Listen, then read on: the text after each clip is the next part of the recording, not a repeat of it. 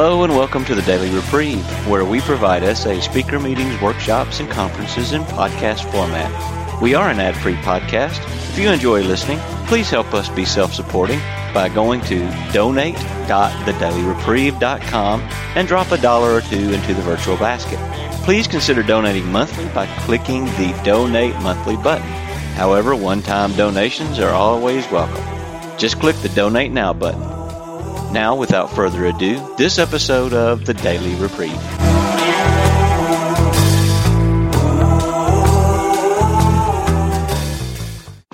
Thanks very much, Francis, for for doing the meeting, and thanks very much to Luke for for inviting me to speak, and also to Daniel there. Yeah, I feel nervous. Uh, there's a lot of people on, and it's great uh, to hear, see, and hear so many. And um, I've never been on this meeting before, so um, so I'm privileged to be here. Yeah, so yeah, just my experience, strength, and hope. I suppose I'll just start from the beginning. Um, yeah, I, I, I, came up in Ireland. I'm, I'm born in Ireland, of course, but came up in the 1950s and 1960s. And in Ireland, then in the 1950s, very few people had television. You know, there was television there, but we didn't have it at the time. But uh, television started to come in in, 19, in the 1960s a bit but um, there was very very little, almost no pornography there, you know, and. Uh, um, I, I, Ireland then was very much a Catholic country, you know, and there was, um, I suppose there was a lot of pluses for that, you see, but the, you know, any, any book, there was a, a on, on sex, uh, you know, particularly with writers and that in books, they, they had their books banned if there was any sexual, um, uh, what would you say, pieces in, in, in the books, you know, I think nearly everybody, everybody, uh, any major writer most writers had their books banned. In the end, it was a kind of a badge of honor to have your book banned, you know. So, um, in Ireland anyway. So, um, yes, in other words, there was no pornography. There was no pornography there at all. Say, so I mean, I was a teenager in the 1960s, so there was a lot of music going on, all right, you know. But um, anyway, um, with regards to my own acting out, um, there was no sex education or nobody talked about sex or there was no sex education in school. It wasn't mentioned at home.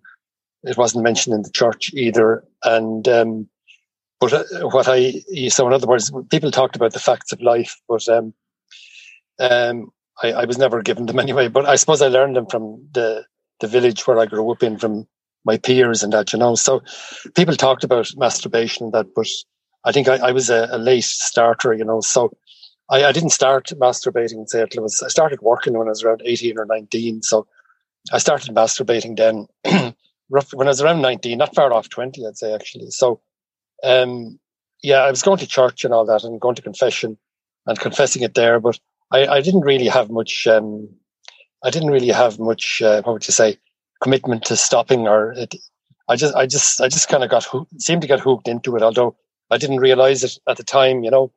So um, at the same time, then going into the 1970s, I suppose um, the, the, the, things seemed to open up a fair bit in Ireland, and there was a lot of, um, you know, with regards to sex and sexuality or lust, maybe there was a lot of these tabloid papers coming in with page three girls in it or whatever. So um, at that stage, I was masturbating. So I, I was using these pictures to feed my um, feed my acting out, my masturbation. And um, then I started getting into relationships uh, uh, a couple of years later. Well, maybe around that time and into my early twenties. And um, so, um, yeah, so the the second relationship I got into was very sexual, and there was a lot of acting out in it, and a lot of drinking in it as well. So after about two years, we we split up, you know. So, and then I went into another relationship then, and there wasn't any sex at all in that. And then we broke up after about two years. So then I went into another relationship and then there was a lot of sex and acting out in that. And then that broke up after about a year, you know. So all the time I was feeding the addiction with masturbation and, um, and, and, you know, using pornography, part of these pornographic type papers. I suppose I, I kind of regard these papers now. It's only, I give an opinion on it, is that it's, they're really pornographic magazines masquerading as newspapers, you know. So anyway, this is what I was doing, you know, and um, um, lusting after women's bodies and um, staring at women on the streets, and um, you know, so I didn't really watch much TV, but um, anyway, I, I was just I spent a lot of my time in and out of relationships and maybe looking for the perfect woman and and um, and didn't realize that there's no such thing. And I was far from perfect myself, you know. So, um, so I suppose maybe maybe just to sum it up, I suppose um, uh, I, I spent, you know, you could say I spent like some people spend a lot of their time smoking and drinking and stuff like that, or maybe drugging, but certainly say in those days smoking, drinking. I, I spent, you could say, I spent all my twenties uh, masturbating and acting out and in and out of relationships and looking at porn and all my thirties. The same. It got probably was getting worse into my thirties then, and but I still kept doing it. And part of me wanted to stop, but I but I couldn't stop, or I could maybe I could stay stop for a, stay stop for a day or two, and then went back again. You know, and um, so uh, so all through my thirties. So I uh, say in my early thirties, I started to ask questions as to why I couldn't sort of commit to marriage and that.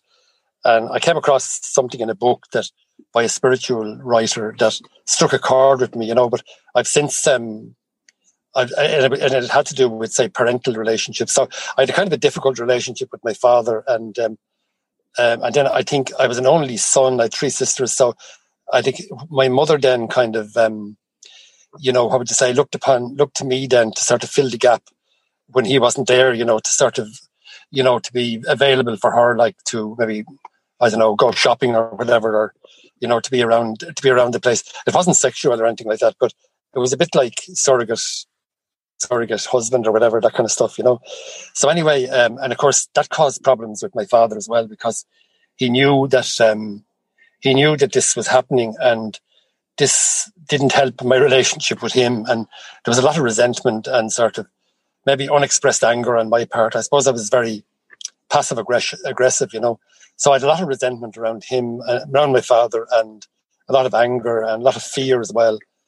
And um, and I was medicating all this with all this stuff, and there was a difficult relationship in the marriage as well. They, they had a very difficult marriage, and um, so I, I, I was trying to, you know, I was trying to cope with this through I I, I, medicated medicated with the masturbation, the lust, sex, relationships, pornography, the whole lot for, as I say, right through my twenties, thirties, and then at the same time I was working full time, but I seemed to be, you know, I, I was confessing this in confession, but it was going to go nowhere really.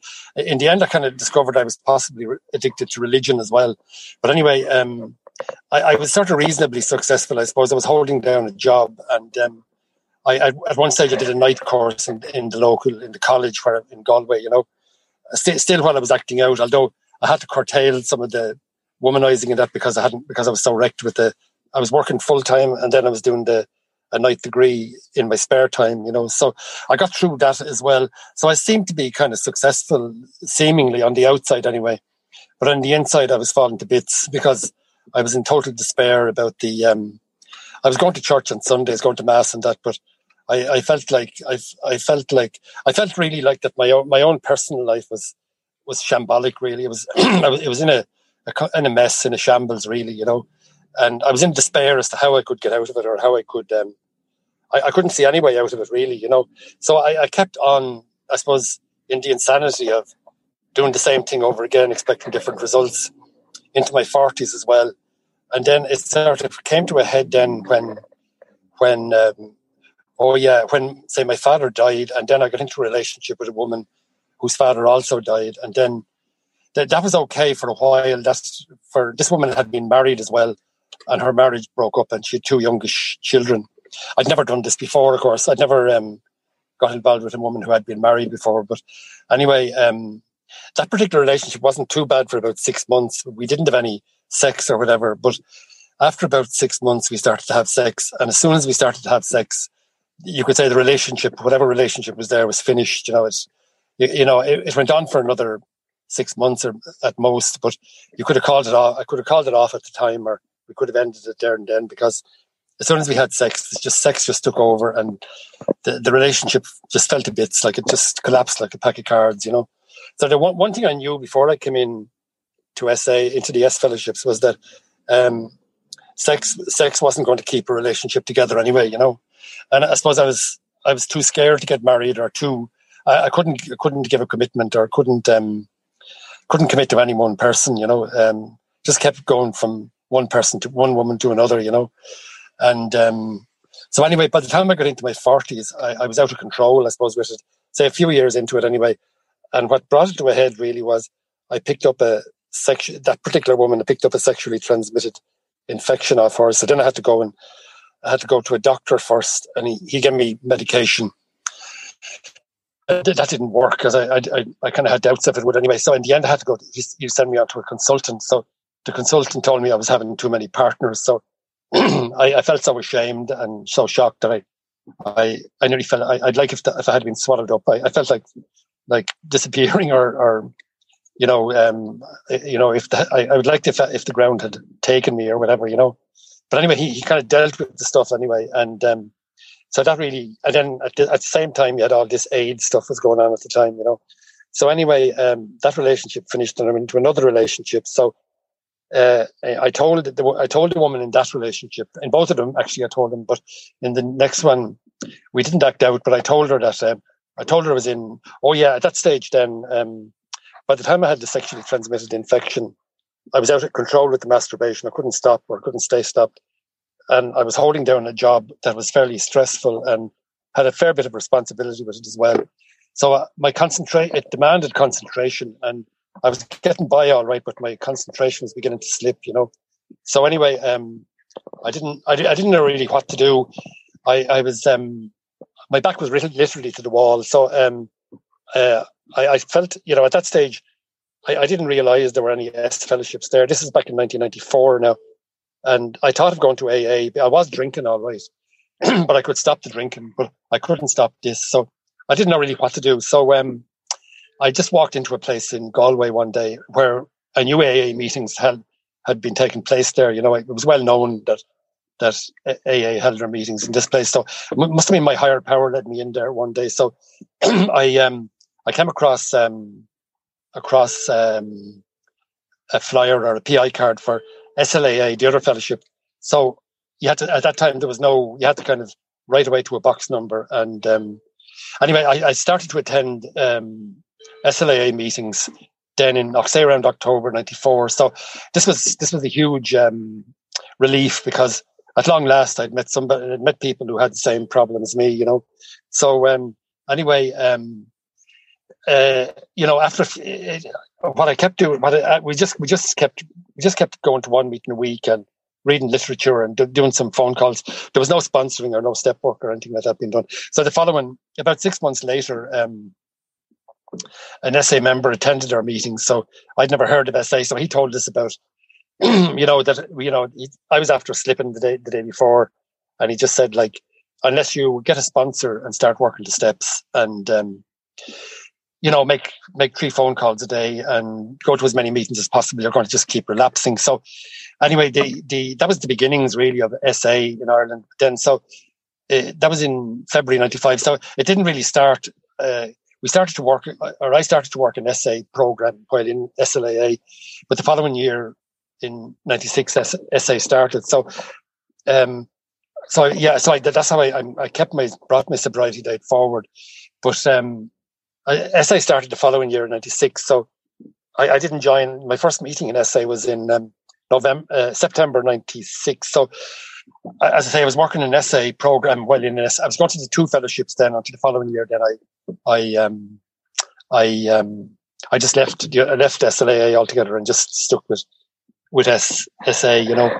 So, um, yeah, so when I came into SA, then we were told like that SA used AA literature, like the AA Big Book and the 12 and 12 uh, as well, you know. So, and then we had the White Book Recovery Continues. So, what was suggested to us to get a temporary sponsor, which I did, and to keep reading the, um, what I did anyway was I, even when I was in SLA, I, I had their book. So, I kept reading step one in the 12 and 12 because I found that really helpful. it's kind of a short reading and it kind of, it's succinct and it kind of says it all in a few in a few pages. I, I, I, thought it was really good. I used to keep reading it and rereading it and rereading it over and over again. I used to always, the other thing was with step one was I kept reading it in the, as it was then in the um, SLAA book, you know, the language was a bit heavier there, but still it was good to, to read it, you know.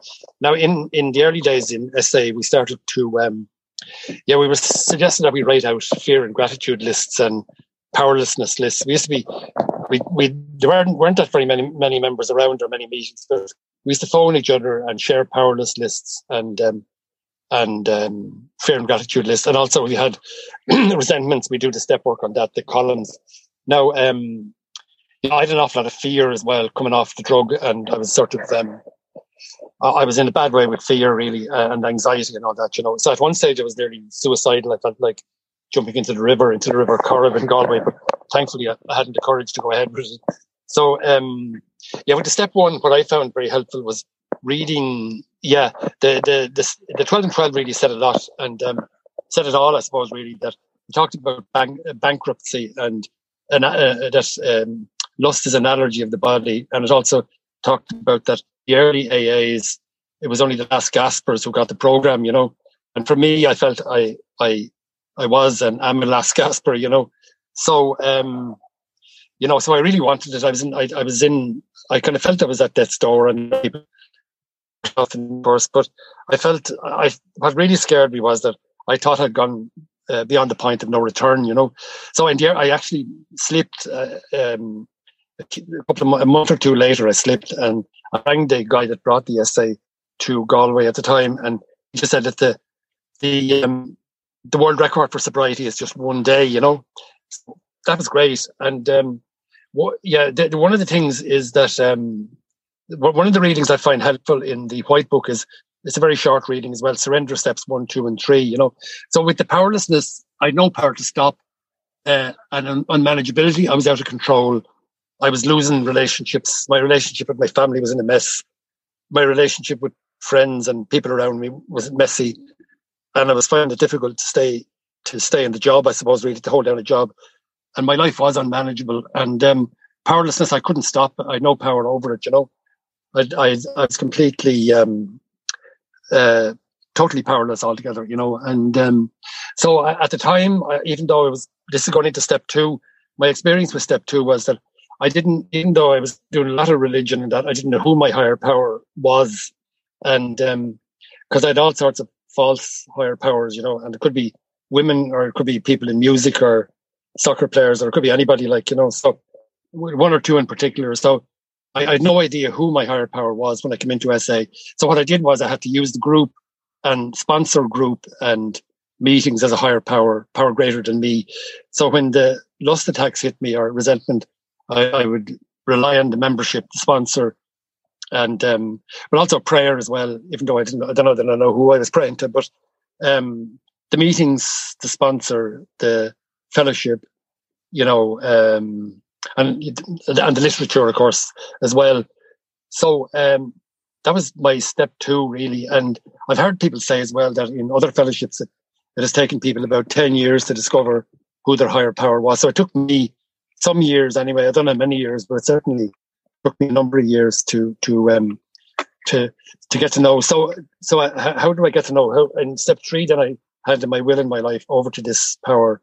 So it, was God at the beginning, and I suppose what I did there was um, to try and discern who my higher power was. I actually went to a different. Um, I didn't leave my own Christian denomination, but I went to another one, another one that focuses on the Bible a lot. So I did also start Bible classes. And so that, apparently in the early days of AA, the Bible was the only book that was given to um, uh, people went into the hospital with Dr. Bob, you know. So I found, uh, I discovered, and then uh, I discovered who my higher power is, was, and is. And then, you know, in the last number of years, then I'm working on having a building a relationship with that higher power who keeps me sober in each temptation one temptation at a time. And the temptations are an opportunity to connect with my higher power. And um, so it's it's a it's a it's a process. It's an ongoing. It's a work in progress, I suppose. Really, you know, and it does take time. And I, I notice in in the, in that particular reading, I don't want to be read surrender one, two, and three in the White Book. He says that at the top of page eighty, he says at first the group or sponsor often became the higher power, since we had left the true God far behind but if we stayed in that interim condition, it was dangerous, like a car stuck on high center, spinning on spinning its wheels and going nowhere. So he says our own experience taught us that the sooner our was our surrender was to God. However, we understood or did not understand Him, the sooner we made the transition from self to life. I couldn't just surrender my lust; I had to surrender me. I suppose the thing with all that is that for me is that my sponsor is not always available or can't be, and members may not always be available either or neither our meetings. But I do make the phone calls. But at the end of the day, it's it's my higher power of my understanding who has all the power to keep me sober. But I, I need to just keep in keep in touch with him each day, each and each night as well, all the time, really, twenty four seven, and and um, by prayer and by bringing him into each situation. You know, I saw another. There's another thing there in the white book as well. I want to be in step 11. Five minutes left. Thank you. Yeah, where the guy says that the essence of step 11 is letting God in through every temptation, emotion, difficulty, success, failure, sadness, and joy through union with the source of our lives. Yeah, well, one thing I'll just finish up maybe with them, with my higher power. I was in a job after I got sober. I was in a job and I wanted to leave it. I was very unhappy in the job, you know, and um, I tried applying for courses and other jobs, but it was a bit like the relationships. It never worked, or I could never, I could never go through it. So one day office, I just had a word with, I just to my higher power in my own words, you know, and I just said to him, like, look, God, I, am I want to leave this job and um, I'm, I'm trying to, I've been trying to get out of it for some time now, but, um, but it hasn't worked, you know. And then I said, but if, if you want me to stay here, if it's your will for me to stay here till I'm 65 or 60 or 62, well, then I'm willing to do that. Whatever your will is for me, God, I said, I'm, I'm willing to, I totally surrender and I'll do whatever you want me to do. And I really meant it. I kind of felt it came from my own heart, you know. And after that, I had some peace and it brought me a lot of peace and contentment and freedom. And I felt it was like a, like a, somebody said it was like a conversion, you know. So my attitude to my job, and I actually was able to enjoy the job better. But a couple of years later, my higher power did for me what I couldn't do for myself. So I was pensioned off early, not just me, but a number of people. So yeah, so it, it, says in the program like that if I followed the principle, work the steps and uh, pray to my higher power, surrender and do conform my will with His, that God and stay sober one day at a time. That God does for us and does for us what we cannot do for ourselves. You know, so it's about trusting in God and um, putting Him first and uh, conforming my will with His. There's prayers like, "Oh God, please align my will with Yours," or "Oh God, please help me to want what You want." You know, and um, but I need to mean it. But it does it does work, you know. And um, I thought the white book is really good on some of this uh, difficulties at the moment, say with with a, a, family member that I'm sharing with, you know. And um, I read a piece out of the white book. Maybe I'll finish on this small piece where page 165, where he said that just every time I had a negative feeling about my wife, I prayed for her. I didn't feel like doing it, but I did. It works. But I have to be willing to give up the resentment and forgive know, that, I, I, that's a big thing for me because I was I'm a resentmentaholic, you know, and don't forgive people. So I, I need to work on that. And then he finishes up by saying that's where steps six and seven come in, you know. So I find when I do that and pray the six and seven step prayers and pray for the person that it works, you know. So I think it talks, it's all about like find what my lust really looking for. And that's a personal relationship with my higher power who looks after me 24 7. I leave it at that. Thanks very much, uh, Francis.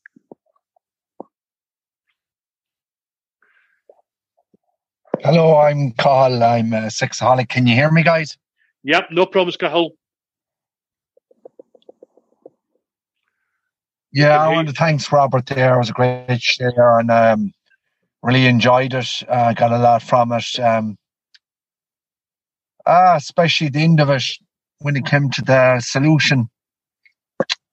Because I, I've done a lot similar acting out to that, masturbating and sleeping around with women, and, and I went to STI clinics three or four times, you know, and um, I didn't start masturbating until I was 27, 28, but I was actually down with women since 19. But yeah, it was great, especially that part about the job when you said you weren't happy and you said you were going to leave it in God's hands, and if it's God's will for you to stay in the job, and and it was, and then you got early retirement, and um, it was great chair, and it's brilliant being on this meeting. This is my first time here, and it's unbelievable seeing members from all around the world, men and women, like you know, and um, it's great seeing it from all around the world, they say. And um, usually when I'm staying in Ireland, I think it's small little fellowship, but it's worldwide. I just want to be current. Um, I just uh, have a job to go to tomorrow. I haven't been working in two or three weeks. I wasn't feeling well. I just have a lot of fear. And last Sunday there, I was at a park and a lot of lust around women for the day. I didn't think there'd be so many people out, but a lot of women and um, a lot of clothing and lust around clothing and stuff like that. And um, just surrender that and um, surrender the fear tomorrow. Okay, thanks, Cathal. Uh, Federico, your hand is raised. Thank you, Francis. And uh, hi, I'm Federico Sexaholic. Um, yeah, thank you, thank you so much, Robert, for that uh, share, and it's good to uh, good to see you as well. Um, yeah, when I when I saw that you were you were sharing, I thought, oh, Robert's sharing. That's going to be a treat. So uh, I was I was very happy to um, yeah to to hear your share, and I really related to it. Um, I mean, I came into SA when I was 29, so a little bit earlier than you, perhaps, but um, but I'd certainly reached that point when you shared about the jobs and um, and how difficult it was you know around the work and the, the unmanageability that was certainly my sort of experience that i'd um, i'd sort of reached a place uh, where i couldn't even think through to the next month or the next two months and my, my work requires planning and i just couldn't do it anymore so i'm very i'm a very happy customer of sa and i very much related to what you said about the higher power and sort of you know maybe for myself i've struggled uh, around that uh, i also come from a religious background uh, but I really had to go back and look at, uh, and I keep on doing that. You know, it's still a continuing journey. What is, what is that higher power uh, for me? Um, and um, and how do I put step three into action in all areas of my life, not just lust, but uh, work, family, relationships, uh, anything around me uh, that I potentially react to. So um, yeah, thank you so much for your share.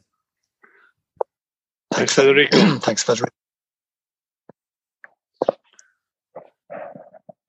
If is there anybody else who wants to share or ask a question, just raise your hand on the virtual chat.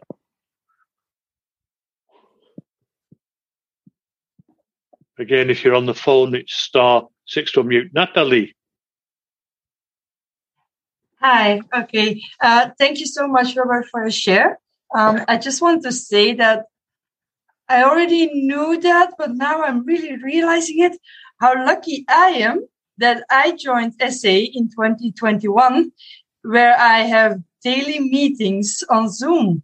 You know, like if you thought about your first step and in the beginning when you joined the other fellowship and SA, it just it made me realize how lucky I am that now we have the white book, we have all these all these meetings. I I just I wouldn't I cannot imagine that I would have stayed sober these first weeks without joining a meeting every day. So I just, I don't know what I want to say. I just want to say that I'm grateful that I'm in this program now and that I really admire you and all the other fellows who are in this program for many, many years because it was different than it is now. Uh, so and I want to thank you for your share. I really appreciate it. So thank you very much. Thanks, Natalie. Thanks, Natalie. Hi, everybody. Noah from Israel, sexaholic. Hi, Noah. And I feel really hopeless that I, I can't, um, well, I can't be able to go back to be clean again, to be sober again. And I wish for tips from you guys. I'm here like uh, four months already, and maybe almost five months. And it's been almost five months since I had sex, but uh, it seems like I cannot stop uh, wanted, uh, need uh, something sweet or to use or just acting out by myself and i don't know i just feel hopeless thank you Okay, thanks, Noah. I don't know if you want to come in on that, Robert. Pardon? Do you want to answer that one or? Oh, any tips? Like, is it? Yes. Yeah. Yeah, I suppose.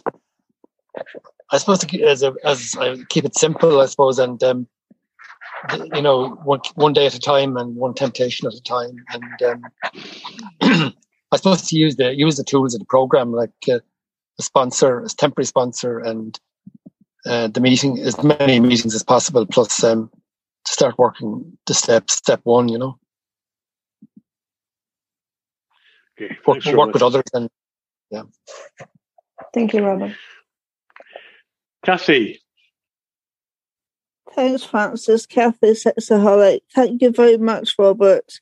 I came in just as you were beginning to say, so I heard it all. Thank you. My story and SA has also been very tied up from my religion, and I find that some people in my religious community do understand why I'm doing an SA, and some really don't. And I've had to put SA first because I have no spirituality if I'm not sexually sober, as I believe the White Book tells me. There and your own journey and your own recovery, and I've got a lot out of it. And I just decided to say that I find the nights very difficult. I'm only on my seventh day of sobriety. I've, I've been in SA seven months, as a lot of you know, but I haven't been able to get sustained sobriety. And at this time of night, I start getting anxious. Will I make it through the night? So I just wanted to surrender that. Thank you for letting me share. Thanks, Kathy. Thanks, Kathy. Uh, Buddy.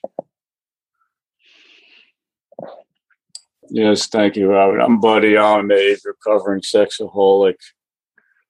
Um, yeah, I I was raised in a punishing religious household, um, and I've gone through a revision of my uh, concept of a higher power a couple times through the years, and I guess about two years ago, I went through another uh, a bottom with a higher power, and I'm still really struggling with that. Um, the only person I pray to nowadays is my mom. She's been dead now four years, and and I just talk to her daily, and it helps for me it, it helps me to keep putting one foot in front of the other. I have struggled with uh, with uh, debilitating depression my entire life, and often just thinking of my mom was the only thing that got me through the day. Um, I had gotten sober in AA um, when I was 25. I stopped shooting dope, stopped uh, smoking dope, uh, stopped drinking um, and continued to, to struggle though with the depression because the drugs was my medication. Um, and I know I, I, I was listening to what Noah, thank you. I was listening to what Noah said with the, the hopelessness. I know with this fellowship, it took me a good six months to put two days together. Um, what I had learned, what I continue to practice is I just keep coming back anyway. This, this, this fellowship, this program of sobriety itself, um, has a way of changing my thinking just by coming around, coming to meetings, and, and it, it started to work. But it took me a good six months to put two days together. Um, and now I have 23 years um, and and a lot of days I still do that. I just put one foot in front of the other, and I keep coming back. I keep listening. I keep coming to meetings. Um, so that's my uh, that's my three minutes. Thank you. Thank you, Buddy. Thank you, Buddy. Buddy. Uh, Brendan. What are you doing? Yeah, this is Brendan, Sexaholic. And um, yeah, it's good to see you there, and very good to see you there, Robert. Uh, sitting in the sun, on you. Just grand days that we're having here, yeah. There's grand days of sun. I actually managed to get myself sunburnt the other day, if you can believe it, out in the west. Huh? But um, yeah, I you know it's tough. It's tough. Like it's tough at the start. Steps one, two, and three. It's tough, like sort of going through them and getting on with them. Um, but I, I, I've kind of, you know, I've, I've, I've learned over time that, you know, for me anyway, that where it really starts to bite is where I start to do step four. It's like when I start to get like something, something I can get solid on. And, and that was good for me because prior to that, prior to actually sort of doing the step work in terms of sitting down and writing and taking a look at the things that were causing me to be going back out all the time, I didn't really have, you know, I mean, I was really up in the air about how this thing was working. Um, and it was, it was only after working through the steps, you know, and, and, and, and, and doing all the work that I was able to look back and see why it was that they worked. And, yeah. and why they work is because they make me address things in my nature that I don't want to look at. not, not, not, not, not things with a past, not that, but things like fear and having the courage, like to sort of to do it anyway, and and a bit of humility, and and you know, and dealing with selfishness. I mean, I would never selfishness was my problem. I just thought that like I had a healthy attitude towards getting what I wanted and I was better at it than most people. And I thought that was like sort of, you know, that was intentional. And there's, I see somebody making a sign to me, so I presume he's either offering me tea or he's saying that's enough. And I'll take it as that's enough. So I leave it there. yeah. Thanks, Brendan. Thanks, Brendan. Moin. Yes, thank you, Francis. Um, thank you for your share, and I, am really glad to hear that share and your experience. I have uh, two questions, actually. Um, the first one is um, I've been called by many members during um, last year who who were chronic relapsers and they were asking me to help them, but I couldn't do any anything for them. They, they just called me, and um, after one day, they just called again and said that I relapsed again last night. And and sometimes I feel like that I I feel like guilty and um, feel like being powerless, and I think I think that there is there's nothing that I can do for them and it's it's somehow depressing for me. And the second one is uh, sometimes by just mm, not coming to SA meetings for two or three days, I think that I don't need SA. And this in, insane thinking that tells me that you don't have to go to SA comes again. And how can I do for this? Thank you. Thanks, Moon. Will, I answer that? Um, yes, sure, Robert. Yes, please. Francis. Yeah. With regard to the chronic relapsers, um, I suppose there, for the grace of God, go I, you know. Um, I, you know, I suppose the program says, I, I don't know really how to answer it really, just to say that the program says I, I, I have to be prepared to go to any lengths to um, to get sober, you know, and that anything that triggers the addiction has to go, you know. And um, am I? I have to ask myself: Am I prepared to go to any lengths to to get sober and to stay sober? Um, I, I suppose I have had in the past um, experience of um, with of, of working with um, relapsers and that, and um, sometimes maybe all, I could do maybe is is get them to if if if if if they weren't getting sober by working with me because I, I can't get anybody sober anyway. It's, it's their higher power is getting them sober. But you know that all they could do maybe is try some other sponsor or try work with somebody else. You know, and um, yeah, um, yeah, because I mean, sometimes sometimes people, you know, you know, I, I, could work with some people, but other people then I wouldn't be able to work with them, or they wouldn't be able to get sober or whatever. I know it's not all about me; it's about the relationship. It's the higher power is getting them sober anyway, not not me, um, not the sponsor, um, because um, you know I, I, can't even keep myself sober. It's God is doing that, you know. So, and the other thing is maybe have I, have I found or have they found what their lust is really looking for? The other question about um, um, thinking that I don't need SA. I, yeah, I've had, I've heard a bit of that in SA, and I probably have had some of it myself. But generally, when I find that I don't need SA, that I get some, you know, I get some lust attack or resent attack or something, whatever, or fear that really, you know, keeps me on, keeps me on course. You know, I think some. I remember one time, some time ago, I had this. Um, I was going through a good patch, and I felt, gee, I'm nearly, I must be nearly cured now. I have no no lust at all or no problems at all. And the next thing I got a, an almighty attack of lust that kind of brought me to my knees or brought me back, kept me back anyway, you know. But um, I, I, suppose my mind can can play tricks with me or my head can tell me all kinds of lies, you know. But all I know is that I, I do need SA, and if I do slack when I do slacken up on it, I, I you know I generally the lust comes back in and I pay it.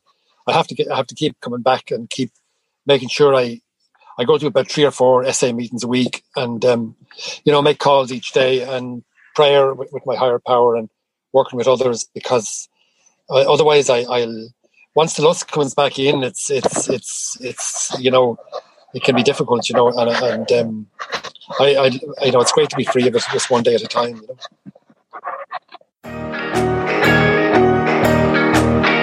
I would like to thank you for listening to this episode of the Daily Reprieve, the best source for experience, strength, and hope for SA members. Please subscribe to this podcast to be alerted of new episodes. Please show your support by donating to the Daily Reprieve by going to donate.thedailyreprieve.com and choosing either monthly donations or a one time donation by clicking Donate Now. Thank you for listening and stay tuned for the next episode of The Daily Reprieve.